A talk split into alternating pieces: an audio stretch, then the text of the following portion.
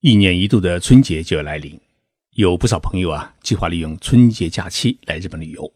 夏日的雪、胖胖老爸，还有仰望天空米索拉等听众朋友呢，给我留言，希望我能够给大家推荐一条日本自由行的黄金路线。大家的要求是，这一条黄金路线既要包括东京和京都这样的经典的旅游城市，同时也能够体现日本的乡土风情和温泉文化。还要避开游客很多的地方，时间呢是一个星期。这一要求啊，确实考验我的脑细胞。不过日本问题还真没有难倒我的时候，我给大家呢设计了这么一条便捷的黄金旅游线。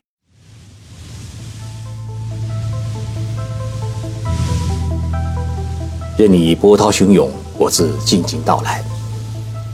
静说日本，冷静才能说出真相。我是徐宁波，在东京给各位讲述日本故事。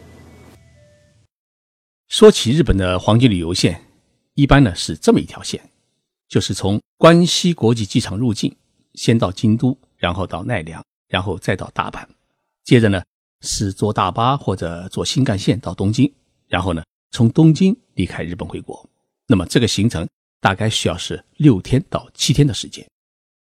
如果你是第一次来日本，又没有导游陪伴，这一条黄金旅游线是一个不错的选择，因为它可以游历京都和奈良两个古都，同时呢，还可以看看大阪和东京这两个日本最现代化的城市。但是，因为这条旅游线是过于经典，几乎来日本的游客都走这一条线，因此，对于希望自由行的人来说，会产生一种不满足感，总觉得。还缺少点什么？那么，我来给大家推荐一条我设计的一个自由行的黄金线。这一条自由行黄金线的起点是在东京。东京呢有两个机场，一个是东京羽田机场，羽田机场距离东京市中心比较近一点，类似于上海的虹桥机场。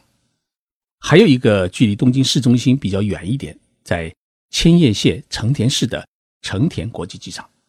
相当于上海浦东机场，羽田机场到东京市中心一般需要三十分钟，那么成田国际机场到东京市中心呢，一般需要一个小时，相差三十分钟左右。所以你选择哪一个机场都行。相对来说呢，到成田国际机场的航班多一些，机票价格也要比羽田机场呢稍微便宜一点。大家来东京的话，建议你们啊，最好是坐上午的航班，这样的话呢。中午前后就可以到东京，下午和晚上呢都可以自由活动。第一天到东京，我建议大家先去银座或者是有乐町、秋叶原的电器店去购物。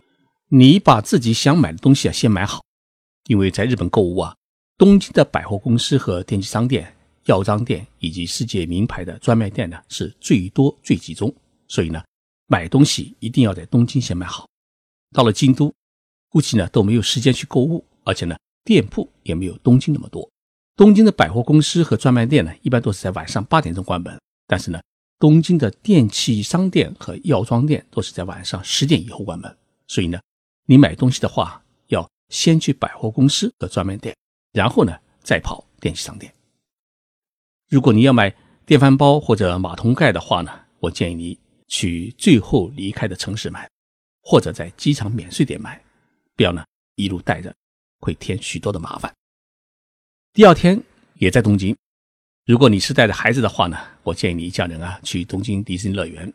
东京迪士尼乐园的规模啊是全世界最大，边上还有一个世界独一无二的东京迪士尼海洋乐园。两个乐园呢一天都玩不过来。从东京车站坐轻轨列车半个小时就可以到迪士尼乐园，交通是十分的便利。如果你不想去迪士尼乐园的话，那么可以去游览皇宫、国会、浅草寺的老街，还有新宿的歌舞伎厅，还有东京湾的台场，这几个地方都下来呢，也需要一天的时间。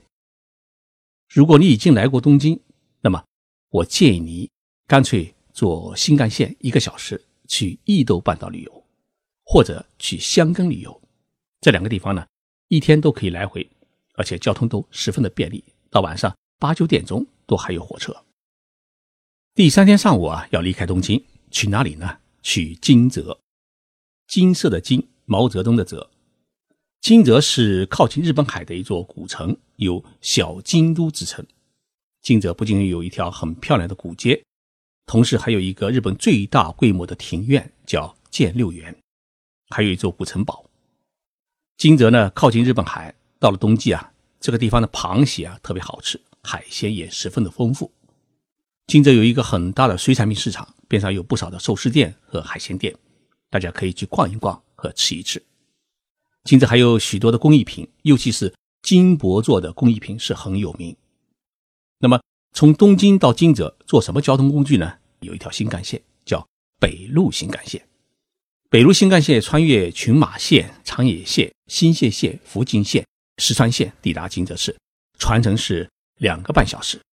北陆新干线是在二零一五年三月才开通的一个新干线，列车的车厢的豪华程度是日本其他新干线所无法比拟的，尤其是一等车厢，日本叫绿色车厢。它的内装修和座椅的色彩与精致程度，让你感受一种列车旅行的舒适与快感。比绿色车厢还要豪华的是商务座。如果你的经济比较宽裕的话呢，我积极推荐大家去乘坐这一超级豪华的商务座。北陆新干线的一般的座位，也就是我们中国高铁的二等座位的价格呢，是一万四千多日元，相当于八百块人民币。那么商务座的话呢？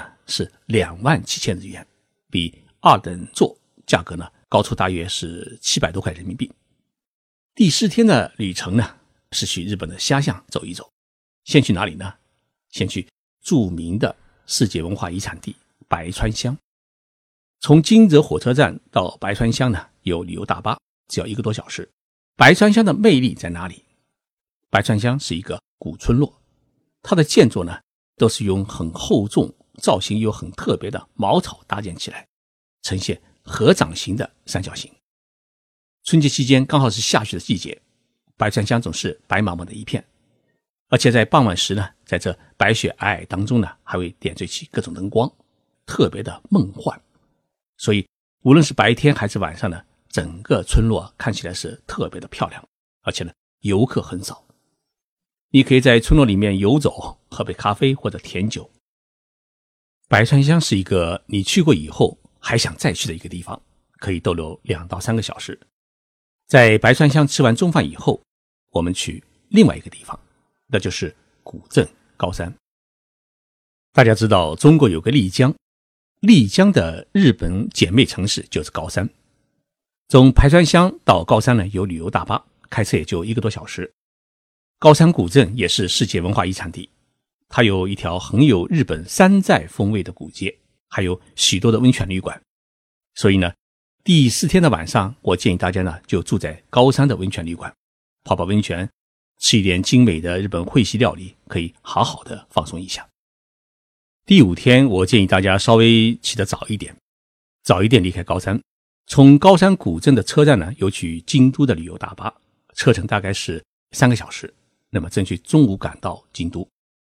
因为这个大巴呢，车票比较紧张，所以建议大家呢提前一天买好。也就是说，你从白山乡抵达高山车站后，下车就去买第二天去京都的车票，这样呢比较保险。京都有什么地方好玩的呢？如果你是第一次到京都，那么这几个景点你是必须要去看一看。第一个呢是二条城，二条城是日本的将军府，明治维新之前，德川将军决定将国家的大政奉还给明治天皇。就在这个二条城。第二个呢是金阁寺，金阁寺呢也是世界文化遗产，里面有一个纯金箔呃贴面的一个楼阁，举世仅有，很值得一看。第三个呢是清水寺，也是世界文化遗产。清水寺建在半山腰，有一个很大的一个悬空的大舞台，建筑十分的特别。最值得一走的还是清水寺前的一条商业街，叫清水坂，有各种各样的商店。可以买到自己喜欢的具有日本风味的土特产和纪念品。这三个地方啊，够大家逛一个下午。晚上呢，大家可以去智园。智园呢是一条艺伎街，你可以看到正宗的艺伎。白天看到的艺伎都是假的。第六天呢，有两个选择：一是去奈良，二是去京都的岚山。奈良呢是日本第一个首都，它完全仿照中国唐朝的长安古城建设。奈良有鉴真大师当年东渡日本亲自修建的唐招提寺，还有著名的大佛寺，还有奈良公园，可以喂养梅花鹿。奈良的博物馆里面收藏了大量的中国唐朝的文物，大多数呢是当年的遣唐使冒着生命危险从中国带回来的宝贝，是很值得一看。如果你不来奈良的话呢，那么建议你去岚山。岚山不是一个景点，而是个景区。它不仅有许多的古式庭院，还有古街，还可以坐小火车呢到远处的山坳里面，再坐小木船从上游漂流一个多小时回到岚山，特别具有冒险的情调。那么到了第七天，大家呢应该是一个回国的时间。那么从京都到关西国际机场有火车和旅游大巴。路上大概需要两个多小时，所以呢，大家可以选择从关西国际机场回国。我想大家推荐的这一条旅游黄金线，照顾到了这么几个方面：既游览了日本首都东京这样的国际大都市，又可以考察日本农村古镇的风貌；既访问了京都、奈良这样的历史文化名城，又可以游览像金泽这样悠闲的小城。同时呢，还可以体验到著名的温泉、日本的海鲜料理。